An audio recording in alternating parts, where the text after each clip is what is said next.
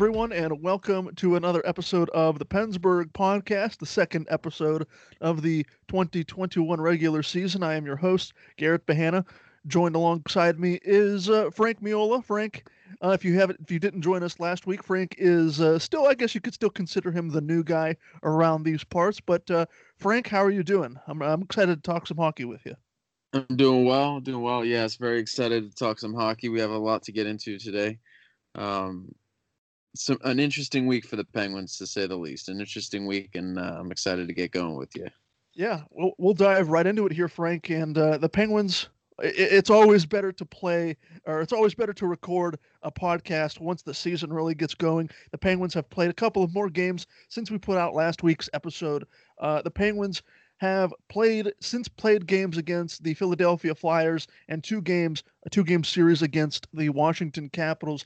And uh, we'll briefly go through these games and highlight some of the bigger moments from these games. We'll start with the uh, the second game the Penguins played against the Philadelphia Flyers. And uh, Frank, it was another loss for the Penguins this time around. Uh, and it was a loss that would bring the Penguins down to an 0 2 record. Uh, the Penguins really didn't look all of that hot here. Uh, Travis Konecny, from what I can recall, recorded a hat trick in this game. Yes, he recorded a hat trick uh, as part of the five goals that the Flyers scored on this night. Uh, the Penguins, Frank, I think they looked flat in this game, flat, sloppy. Uh, they would rebound, as we'll get to it a little later on in this recap segment but uh, the Penguins really didn't look that too inspired. Uh, they still had questions in net as it related to Tristan Jarry's play, and I'm sure we'll touch on that in a little bit. Uh, but Frank, do you have any thoughts on what you saw from the Penguins' uh, second game of the season, in which they lost five to two to the Philadelphia Flyers? Yeah, you mentioned that they came out and they looked flat, and um, starting early on this season, uh, we there's a lot more question marks with this team than uh, than I think we originally anticipated coming into the season. And we touched on it last game or last uh, episode, and it's it's carried over into this one, and it, it goes back to the defense and the goal the goaltending situation. And I'm gonna have to eat crow on this one because I I had faith, and I mentioned it on the last episode in Tristan Jarry. I thought, you know, after one game, we really didn't see too much out of him, but to give up uh, three goals on six shots in in your second game of the year and to only play 11 and a half minutes in this game against the Flyers, it's not good.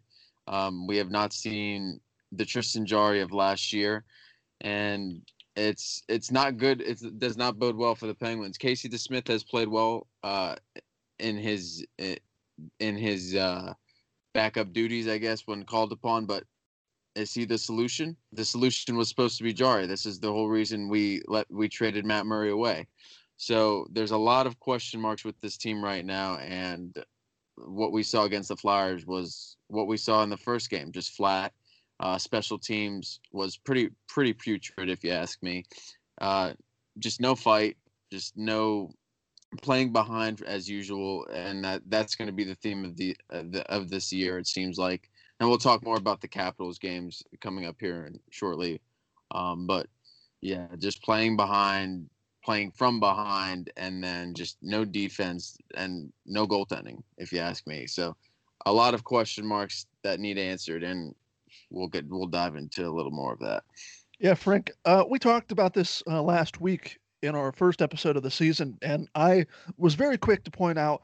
I, I said, you, you know, it's uh, it's easy to draw conclusions from the the first batch of games that all of these teams, not just the Penguins, but all of the teams around the league that, that like they haven't had a traditional training camp, a traditional preseason. So you know, I, I don't think it's fair to draw all of these types of conclusions uh, about a team when they've only played uh, uh less than you know less than as many games as you can count on one hand. You know, uh, but to your point, Frank, looking at Tristan Jarry's stats right here through the season so far, he's played two games, he's started two games, he has an 0 and 2 record. uh, a 761 goals against average and a 727 save percentage. Uh, obviously, those are just absolutely dreadful numbers, and they're inflated numbers because you know if a, a goaltender is going to play over the course of an entire season, uh, you, you, know, obviously you expect those numbers to go down. Obviously, no one's going to play with a 727 save percentage or a 761 goals against average over the course of an entire season.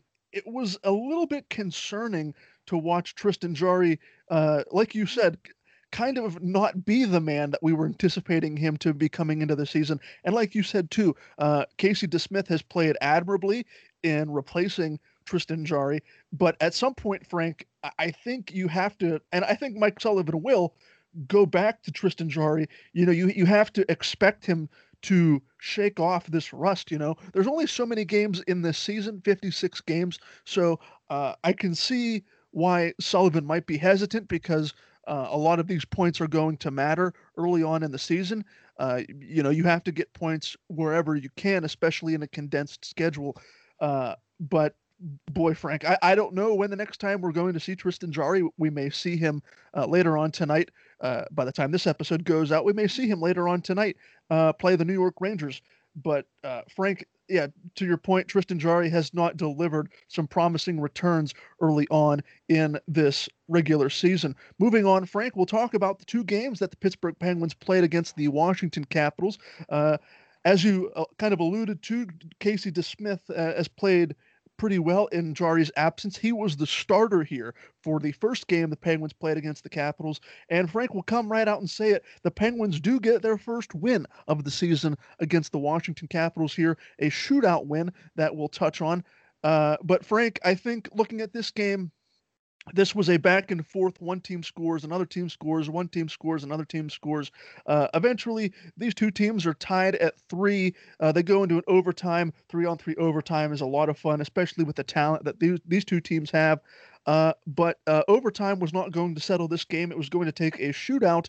And uh, I believe Jake Guentzel was the only person out of both teams to score in the shootout, and Jake Guentzel would give the Penguins that additional point and their first win on the season against the Capitals. So, Frank, looking back at this game, the first game they played against the Capitals, is there anything that you can recall that stood out that you thought, oh wow, that, that's a that's a pretty good development for the Penguins uh, as they progress on in the season?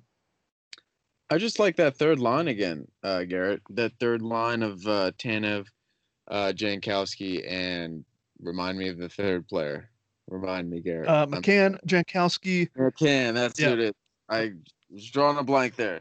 But uh, just the third line again, just coming out and just outplaying every other line, honestly. Uh, maybe except for the Crosby line, of course. But this this line just uh, fights and Tanev again he's been a he's been a light that we didn't expect to see i know last year when they signed him you and I kind of talked about it. Wow, they gave this guy a six year deal. Was he really worth it for that kind of money? We really hadn't seen that out of him. And then last year he came in, did did his job well, and this year he's carried it over, and he's he's got two very good players alongside of him on that line. Um, another guy I liked, uh, I liked what I saw from was Casey DeSmith. Yeah, he gave up what was it, three goals, but uh, he's the backup. He did he did an admirable job uh, coming in and trying to stop the bleeding as the Penguins really, really needed this win against Washington. Um, really kept them in this game. Um, as you said, they went back and forth. Typical ca- uh, Capitals Penguins type of game, go back and forth. But uh, DeSmith really gave the the Penguins a chance to win this game. Really kept them in it.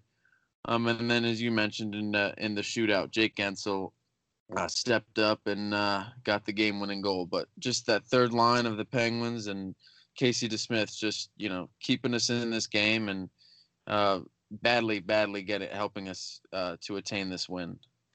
Yeah, Frank. Uh, I think it, it's it's it's obviously a positive development that the the bottom six and more specifically the third line are chipping in offensively and, and you're starting to see them become a lot more noticeable perhaps more noticeable than i was originally going to give them credit for uh, we, we we kind of knew the the players that McCann and Tanev were. I think McCann is a versatile forward. Um, Brandon Tanev, we know he's really a speedster. I mean, his nickname is Turbo for crying out loud.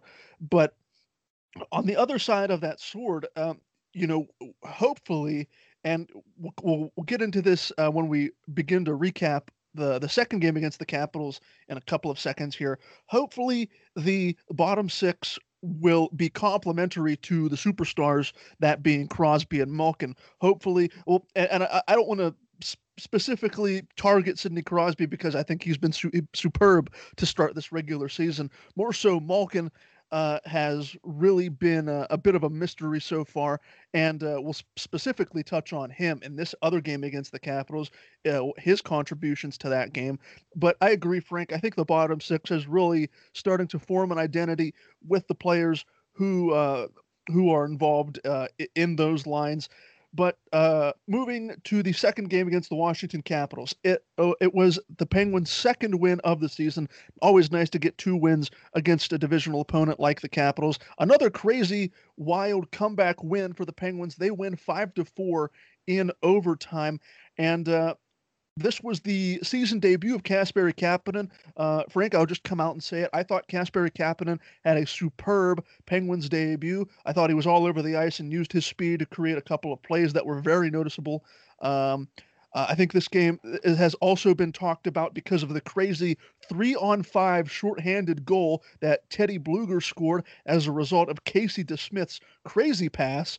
Uh, Casey DeSmith basically broke Teddy Blueger free in the neutral zone, and, and Blueger uh, tucked that one away to score a crazy goal. It was um, that goal would uh, make the score four to three at that point. The Capitals were leading, I believe they were leading four to three. Uh, or four to two, excuse me. Blueger's goal would make it four to three for the Capitals. Uh, the Penguins would tie the game uh, while they were down four to three in the second period. They would tie the game from an Evgeny Malkin power play goal. Finally, Evgeny Malkin gets off the schneid here, registers his first goal of the season. Frank, I don't know if you saw Evgeny Malkin's goal on the power play. It was an absolute laser beam hopefully this is what Evgeny Malkin needs to finally kick him into gear and become the player that we've all been accustomed to. Uh, but to finish off this recap on my end, the Penguins go into overtime, tied at four with the Capitals. Sidney Crosby gets a beautiful overtime winner. The Penguins win five to four, get their second win of the season. And uh, uh Frank, that's about all I have to say on the recap side of this game. Uh, what were some of your thoughts that you had coming out of the Penguins' second win of the season? Thought they uh, I thought they started out very slow in this game. They they looked very sluggish. Um, just again, no fight to start the game. It looked like they just showed up late to the party. Um, you had opportunities that the Washington Capitals had. They had a, at one point, I believe, in the second period, it was a three on zero chance. Like, how do you how on earth do you give up a three on zero chance? Like, what? Where was the team? What, what, what went wrong? And again, it, it I don't want to say it goes back to like coaching or it just goes back to being aware and being like not not not sluggish. Basically, I hate to use that word, but just not they're not being they're not playing as a team right now and you can see the chemistry is just not there for some some line some of the lines and uh, we're gonna, t- I believe, we're gonna touch on Malkin here in a second, and um, I know he uh, scored a, a, power play goal in this game, and it, it, as you mentioned, it was a rocket. It was uh, typical Gino style uh, one timer, and puts it right by the goaltender, and that's what we want to see from him. But he is just um, come out slow to start this year, and this to start this game, and give up opportunities that should have never even happened. So again, this this team is is going to face a lot of adversity this year and it's just how they how they respond to it and how they move on. Yeah, and Frank, they're going to move on to a two-game series with the New York Rangers that begins later tonight, and uh, we'll dive into uh, what the what the New York Rangers are looking like. I think it's no secret if you're a New York Rangers fan that they're still in the middle of a rebuild. That you know, to their credit, I, I think the Rangers. I don't think anyone pegged them to do anything crazy this year, especially with the teams that are in this division. I, like I had mentioned a thousand times before, even before we had started podcasting, I think this is a very top heavy division with the Capitals, Bruins, Penguins, Flyers, and Islanders. So I, I, really don't think there's a way for the Rangers to get into the playoffs this season. But nevertheless, I th- still think this is a team that has a, a lot of young talent, namely in the young players that they hope become cornerstones of their franchise and Kaapo Kakko, uh, the number one overall pick in, in 2020, Alexis Lafreniere. Uh, as of uh, as of right now, Pavel Buchnevich leads the Rangers. He's tied uh, tied with Artemi Panarin with four points uh, for the team lead in points. Um, so uh, those look to be the early providers of offense for the New York Rangers. Uh, you would expect a guy like Artemi Panarin to obviously be up there. Uh, Alexis Lafreniere has played in. Uh, he has played in three games so far. Hasn't registered his first NHL point. Uh, you have to imagine uh, a, a, young man with his skill set. Uh, points are certainly going to come. But Frank, um, looking ahead, we'll touch on the, the this two game series rather briefly because there are other more pressing Penguins issues that I want to talk about. But um, you know, I think the Rangers are a team that's obviously still in rebuild mode. They might be able to sneak out a, a, a, gutsy win here or there, but like I said, looking at the way that this division is is assembled, looking at the talent that other teams in this division have, I don't think the Rangers are going to be uh, much of a threat to any of the big dogs in this division.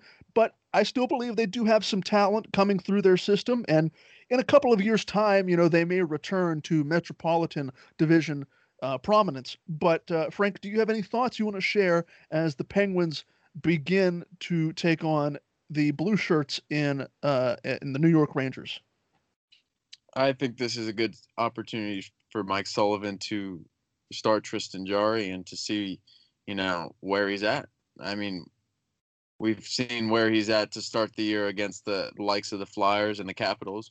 Now you put him against the team, uh, rebuilding team in the New York Rangers can he, you know, gain some of his confidence back and hopefully getting a win against a, a team that is in full rebuild mode?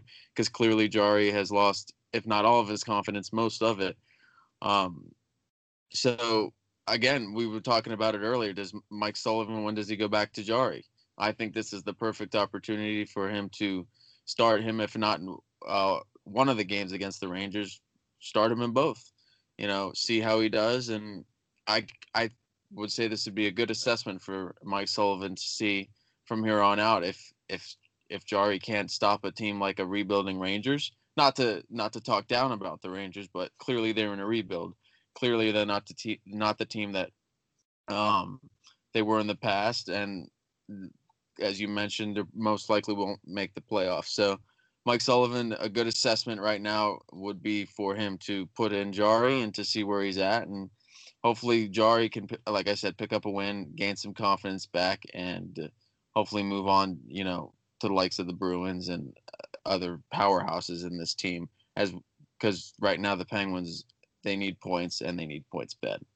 Yeah, uh, I think putting Jarry back in net for a team like the Rangers, who like a, like we've both said now, really aren't going anywhere. I think that might be the perfect opportunity for Jarry to you know maybe see he if he's all of the all there mentally, if he's you know completely focused on that end. Uh, so it'll be interesting to see what lineup decisions Mike Sullivan goes with in net. Uh, but Frank, we do know that Mike Sullivan is going to have to change the lineup around, especially on defense. This has become a large talking point early on in the season with the Penguins. All of a sudden, in the second game, the Penguins played against the Washington Capitals for the entirety of that third period, I believe, and the, well, the rest of the game because they went into overtime. They were playing with only four healthy defensemen, so they were basically down to two defense pairings: uh, Juuso Riikola and um, uh, who was the other one? Juuso Riikola and Mar- Marcus Pettersson uh, both left the game due to injury. And in Marcus Pettersson's case, he took a very scary hit from Capitals forward TJ Oshie.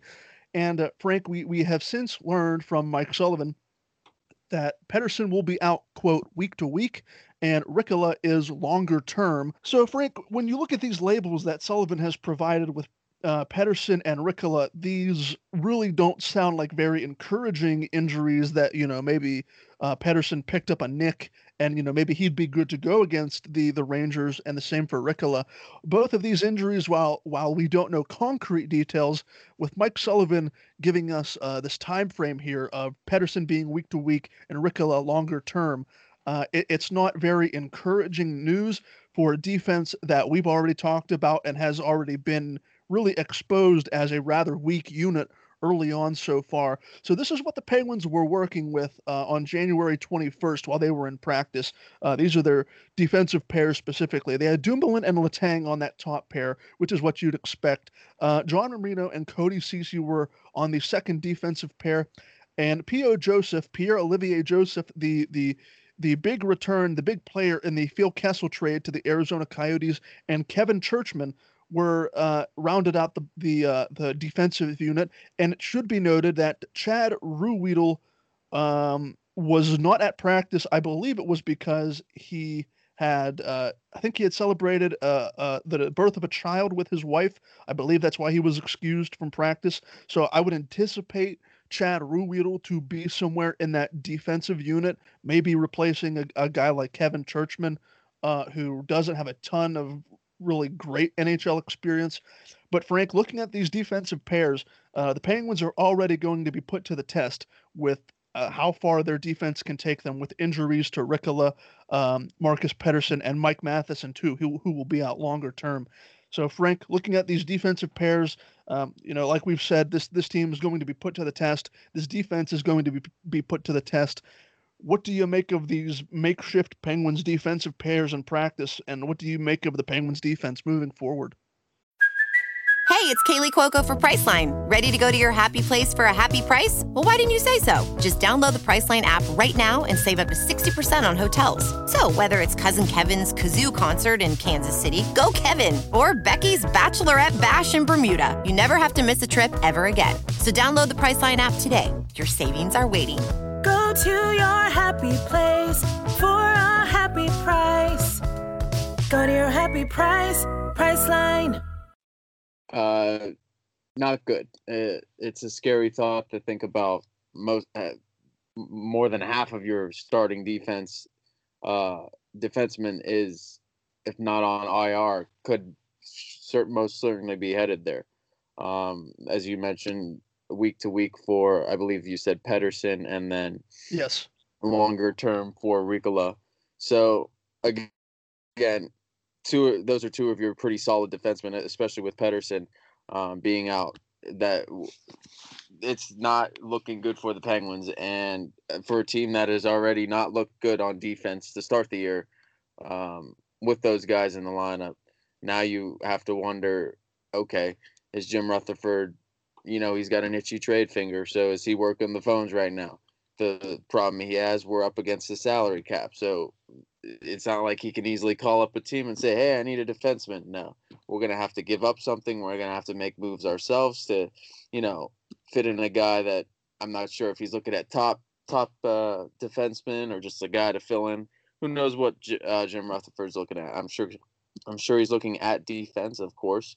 Um, but again, it's not looking good right now for the Penguins on defense, especially when you have a, a goaltender as well who's, uh, like I mentioned, lacking in confidence. So um, he needs all the help he can get, and right now it's it's makeshift. So um, we just have to hope that help is on the way, and the help that is certainly here right now can uh, surprise many and fill in admirably admirably for the guys that are out. And uh, it's going to be a tough stretch here for a little bit. Um, but we just have to hope thing that things, like I mentioned in the first episode of this podcast, the offense is going to have to do a lot of uh, scoring to help get back in these games. Um, so if our star power on offense can help limit the damage a little bit, uh, we'll be okay. But that's a lot to ask for guys that, uh, especially for Gino, for a guy like Gino who is not all there right now.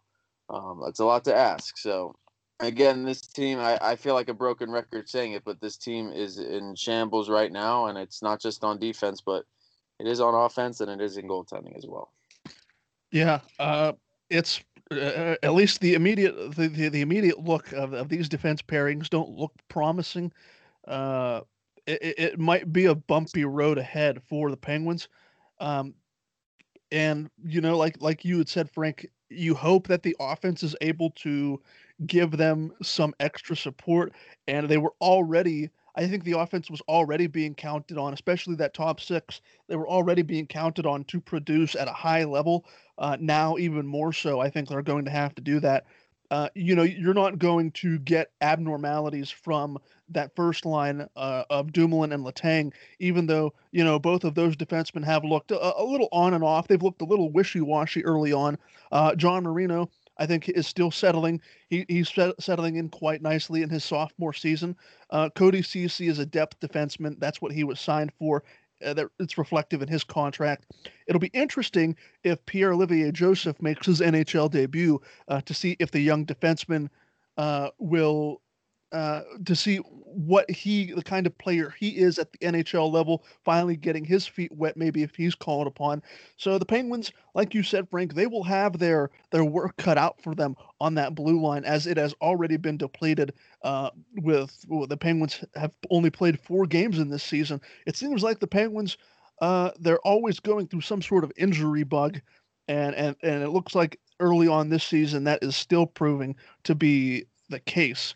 But uh, Frank, if you have nothing else left to add, we can move into our uh, mailbag segment. And uh, if you're if you've just found the Pensburgh podcast as the NHL season gets underway and you like what you're listening to, you can contribute to the Pensburgh podcast by asking us a question on Twitter. Every week, we will send out a mailbag tweet from our Pensburgh podcast account at Pensburgh Pod on Twitter, asking for your participation in this segment. And uh, we, we, like to get all sorts of crazy and fun questions. Uh, we have four questions in this week's mailbag, and I think a lot of them are very fun, very interesting questions.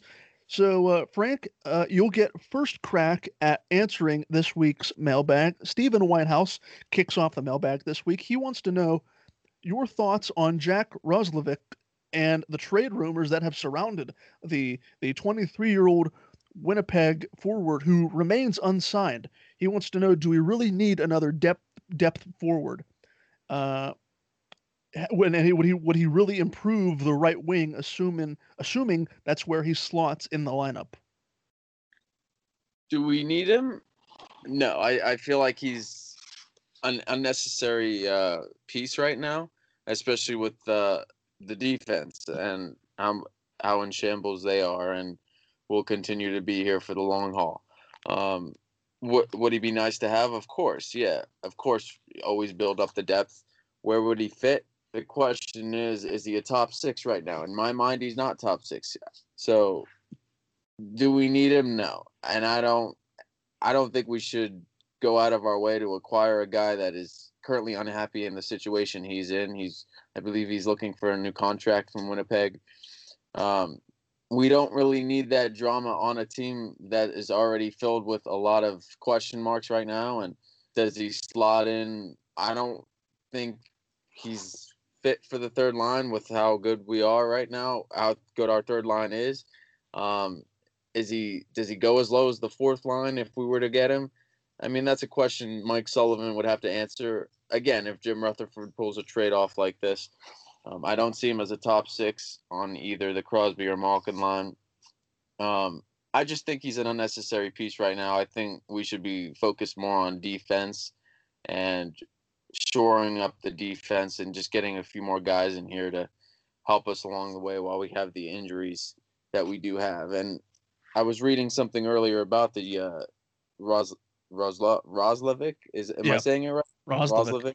Yep. Uh, Winnipeg's looking for a left-handed defenseman. Currently, three of our guys, if memory serves me correct, is injured that are left-handed defensemen, and Marcus Pettersson and uh, Riikola and Mike Matheson. So, I mean, would any of those guys interest Winnipeg anyway? Would have interested Winnipeg, maybe Marcus Pettersson, but to me, that's overpaying. I just think it's an un- unnecessary piece, and I think it's something the Penguins should look away from right now. I think the Roslovic trade rumors would have been. I think they would have caught more fire uh, before the injuries to Riikola and and Pettersson, but now uh, with the the the the gaping hole really on the on the back end. I think acquiring Roslovic does nothing for the team. So um, I think this is a rumor. I mean, you never know with Jim Rutherford. Let's put that out there. You never know because I, I've always called him a, a gunslinging general manager. So uh, he could go out and acquire Roslovic. I don't know what he'd give up because, uh, you, you know, I I see Roslovic as a depth player. I don't. I really don't see a fit currently. To agree with you, Frank, and uh, if if Rutherford is going to get on the phone and make a trade, if you're looking for more immediate help, um, it, I think it would definitely come on the defense at this point. Uh, just to add to that, I'm I don't have the Jets lineup or roster in front of me, um, but does Rutherford, as you mentioned, he's the gunslinging general manager. Does Rutherford maybe package Roslovic with a Winnipeg defenseman?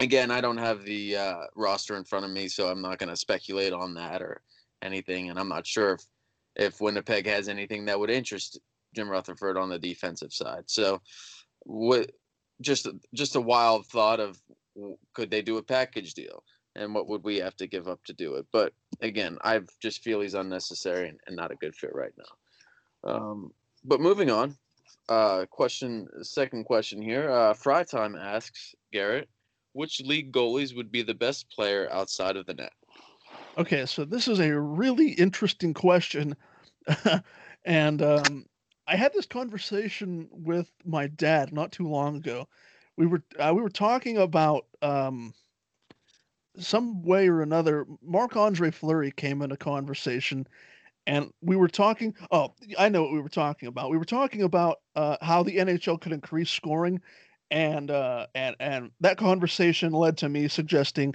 to shrink goal goalie equipment and um, the conversation then turned to Marc Andre Fleury.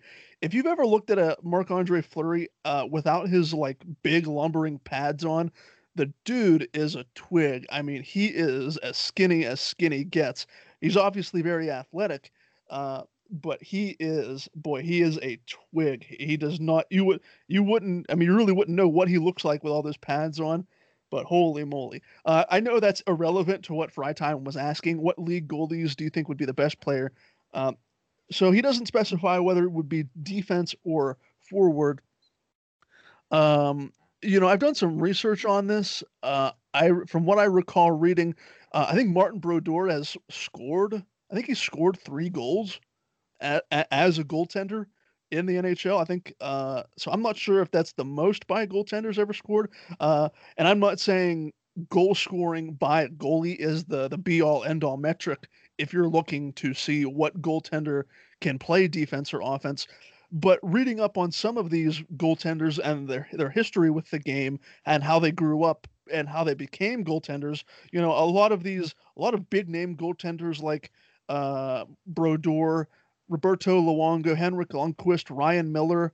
Um, you know, a lot of these guys, when they were growing up playing the game, they experimented with all sorts of positions uh, defense, center, left wing, right wing, what have you, until they eventually, one way or another, found their way uh, in uh, between the pipes.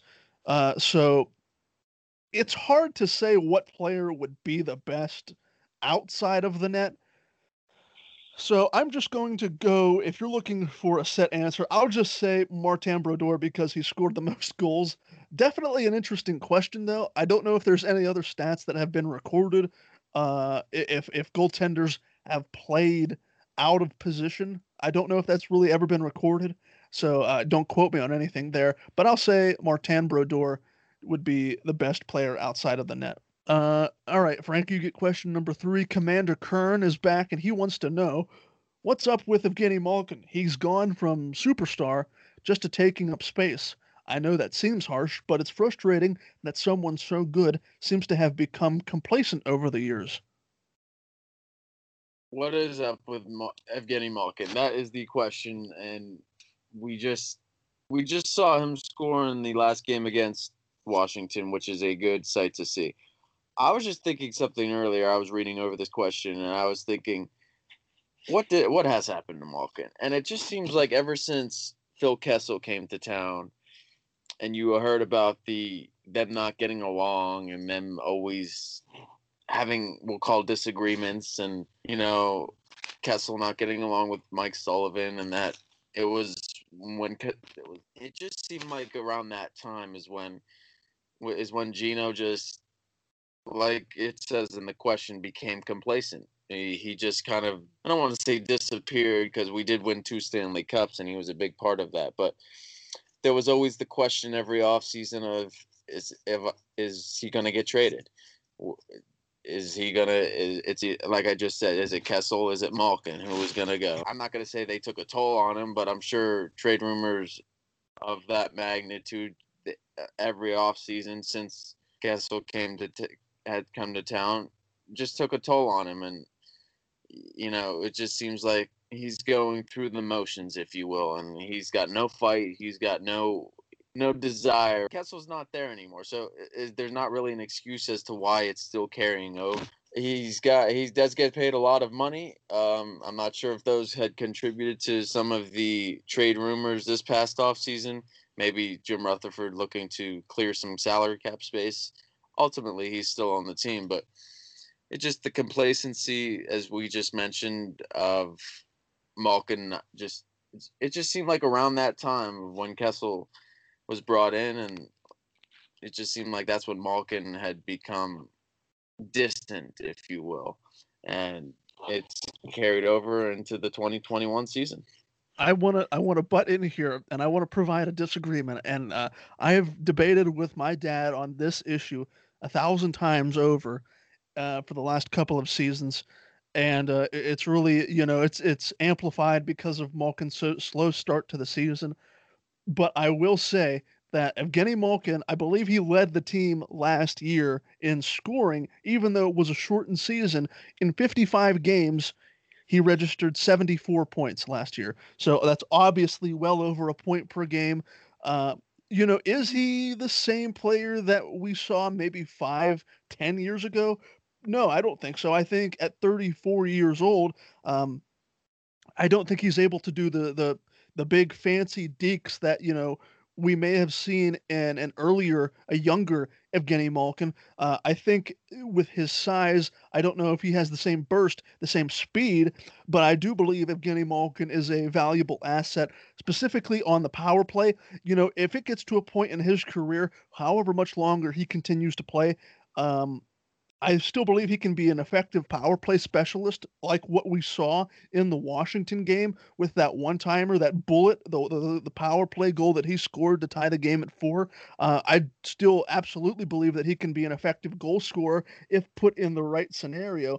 But uh, I, I, just wanted to play devil's advocate there uh, with uh, with Evgeny Malkin uh, because I am still in the camp. I'm still a firm believer that Evgeny Malkin is a very valuable commodity. I know a lot of people in this fan base are ha- and have been very fed up with Evgeny Malkin for how he has uh, how he has turned out and how he has played. You know, some calling him sluggish or complacent or lazy, but uh, I am not one of those people. I still think Crosby and Malkin play together. I still firmly believe that they retire together. Uh, Chris Letang, you know, we, we talk about the core, those three players being part of the core. I don't know if Chris Letang will retire uh, as part of the three man group, but as as long as Crosby and Malkin are on this team, I want them playing together and I want them retiring together. I still think even at 34, Malkin has a, a good bit left in that tank. So um, it'll be interesting to see if that power play goal gets him off the schneid there. But I just wanted to add that in before we before we hit this last question here and wrap everything up, Frank. Now you're you're free to go. I would, if we had more time, I would rebu- make a rebuttal to that, but we will move on. We will, we can discuss that in private. Um, we will move on to this last question though, and this last question comes from Brian. He asks, "Who do you think has the best flow on the team?" Um, my vote personally would be for Jared McCann. Um, I think the best flow on the team. Uh, well, Chris Letang is the first person that comes to mind. I mean, the, the the dude has you know almost indirectly made a made a second career for himself just based on uh, just based on his hair. Uh, I think he could be a head and shoulders athlete, uh, one of those kinds of athletes. You know, Troy Polamalu uh, re- represented head and shoulders. Uh, obviously, a Pittsburgh Steelers icon. Uh, so I think he has that kind of flow going for him. Um, uh, Brandon Tanev, uh, he is he made the rounds recently, right before the season started, with his very very terrifyingly funny uh, promotional photo of him and it looks like he's he's seen looking at a ghost in the picture that was taken. I think he has a great uh, a great um, a great flow, a great head of hair too. Uh, so my answer, I'll I'll pick two. I'm gonna say Latang and um, Letang and Brandon Tanev both are tied for the best head of hair on the team. Frank, who do you think has the the best head of hair on the team? Well, since you picked two, I guess I'll pick a second as well. And my second is your second. It's uh, Brandon Tanev. I think that I'm going to call it the pandemic hair because he didn't have that hair before the pandemic, and now we're amidst the pandemic, and he uh, he decided to just let it go. And I think he's like you mentioned that terrifyingly hilarious promotional picture that mm-hmm. he took before the season started. That that's where things just really kicked off in that direction of. Uh, eh, of his flow, and I just I was watching a little short clip on Instagram I think the other day of he had his helmet off and he was drinking eh, drinking a from the squirt wa- squirt bottle and uh just he had his hair and he was shaking it and stuff and it was just like it was one of the funny things to see and you know hey when you're you're playing great why not have great hair as well so I think my two is Jared McCann and uh, Brandon Tanev. So those are my two. I think it's it's weird hair. You know, a hockey player's hair or a flow or whatever you want to call it. I think it's weirdly become an identifying factor, and it's like people online. You, you know, they they they they go out of their way to to kind of like make a list or, or judge players based on who has the best hairstyle. Really weird, but you know, with the helmets that they wear, it's easy to grow out your hair and and create one of those crazy flows. But uh, Frank, even, even uh, let me just add something real quick. Sure, go even, ahead. Play, even come playoff time, there's always that playoff beard that people grow, and it's like it's like a superstition amongst fans, and it's just hair. Like if I don't know, just the phenomena of growing out your hair, and it's like people that you the the players do it too, of course, and it's just they don't shave it until they either win the Stanley Cup or obviously if they get eliminated. But just come playoff time, always excited to see the playoff beards and how wacky they can get sometimes. Sid always has a wacky one, so it just just the thing about hair, I guess, that just makes everything better. Well, hockey players, I know for a fact, are creatures of habit, and Sidney Crosby uh, is a creature of habit in his own. Uh, that the first person that came to came to mind when I said that was Crosby. But yeah, it, it's it, if if I was a hockey player, I've never played a, a second of ice hockey in my life. If but if I was, I don't know if I'd want super long hair. I, I think, I mean, first and foremost, if you know what I look like, I think I look better with with short hair to begin with. So I don't think I'd want a super long, like mullet looking thing, like the the Jaromir Jagr hair that he had back in the day. Um, I I just I don't think I mean it, it looks like visually it looks kind of cool if you're rushing down the ice and you know your hair is flowing in the wind or whatever. But um, I, I don't know. I, I I would I don't know if I'd ever be able to roll with super long hockey hair like some of these players do, Frank. Yeah, I, I could never pull that off. I I just God bless them, and you know, if it helps them to play great, then so be it. But that for me, that would just not work out well. No. Well, uh, Frank, I, that was uh, one crazy way to end the mailbag, and and one crazy way to end this episode of the Pensburgh podcast. Uh, do you have anything else you wanted to add before we wrap this episode up? Just go Pens. Yeah, uh, short, sweet, to the point. Hopefully, this time next week, the Penguins will have more wins than they do losses, and we'll be able to see if they get on some sort of a roll uh, as the season really starts to pick up steam here and players finally start to get back into the groove. But for Frank Miola, I have been Garrett Bahana. Thank you so much for listening to this episode of the Pensburgh podcast, and we will see you next week.